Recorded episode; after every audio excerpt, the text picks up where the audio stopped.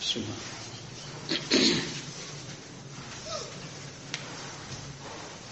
We are approaching the days of Qurbani and the incidents of Ibrahim salatu wasalam, Ismail salatu wasalam.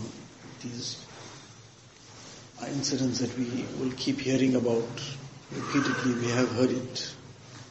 But these equations will keep coming as long as this world is continuing till Qiyamah. the occasion of Eid al-Adha will keep coming, Qurbani will keep coming. And these incidents will keep repeating, be repeated. In any case, the Quran Sharif has repeated it and it will remain there till Qiyamah. So what is the purpose of the repetition of this occasion getting repeated, these incidents getting repeated? Is that there are very deep lessons in it for us to implement in our lives. So just the one aspect, that Ibrahim والسلام, is told to slaughter his son. It's a very easy thing to talk about, very easy thing to hear when you know what is the end result. What happened finally, when that is already known, is very easy. And to discuss somebody else's incident, that is, what does it take? But person in the, on the spot, putting ourselves in that shoes at that time.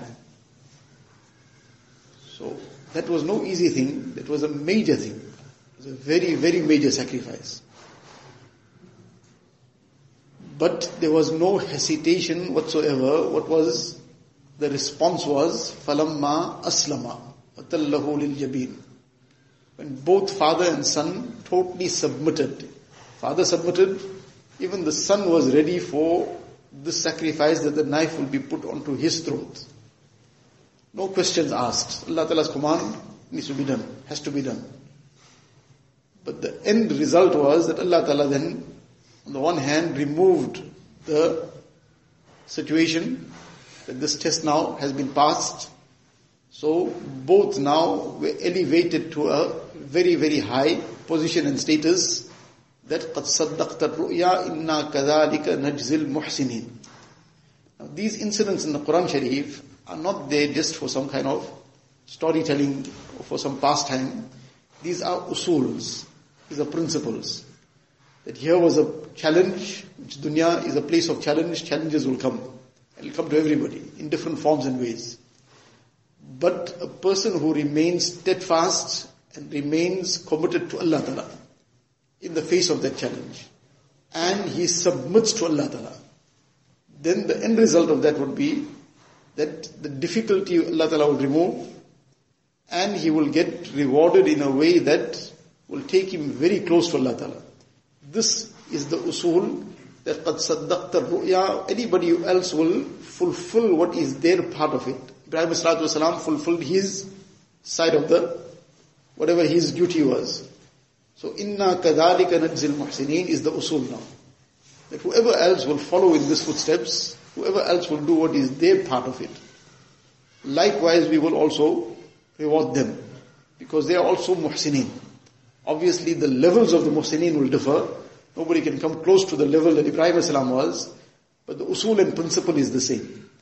Now in all our day-to-day issues, whether it is a person trying to trample his own temptations, whether a person facing some challenge which is not in his control, something from externally, whatever the situation may be, the same procedure will have to be followed and the same end result will become the end result for him as well. Our problem unfortunately is that we want first our work to get done by Allah Ta'ala. When that gets done, then we will consider what is our side of it and what we should be doing. But that's not the way it works in dunya. Dunya is in tansurullah yansurkum or you yuthabbit aqdamakum. The shart is in tansurullah. The jaza is yansurkum. Now we want the jaza, the end result to be first. We want that to come first, then we'll put the shart in place.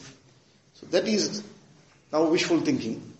So in all our issues, whether it is one little imtihan of dunya in terms of a person facing one small exam of writing some papers, whether it is the exam of life, whether it is the exam and the tests which come through the traps of nafs and shaitan, whether it is some little small break that comes in a little holiday or some period of time that now a person is in a different routine, Whatever the situations are, this is all the same.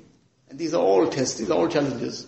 And to the extent that a person will remain steadfast and submit, falamma aslama. Submit to Allah Ta'ala, not submit to his nafs, not submit to shaitan, not submit to society when they are pulling him in a wrong direction. Submit to friends who are trying to whisper the wrong things. Then the same end result will come. In dunya also he'll succeed. Allah Ta'ala opens doorways where a person couldn't imagine and gets his work done in a way that he couldn't even dream about. And akhirat is obviously beyond imagination. Allah Ta'ala gives.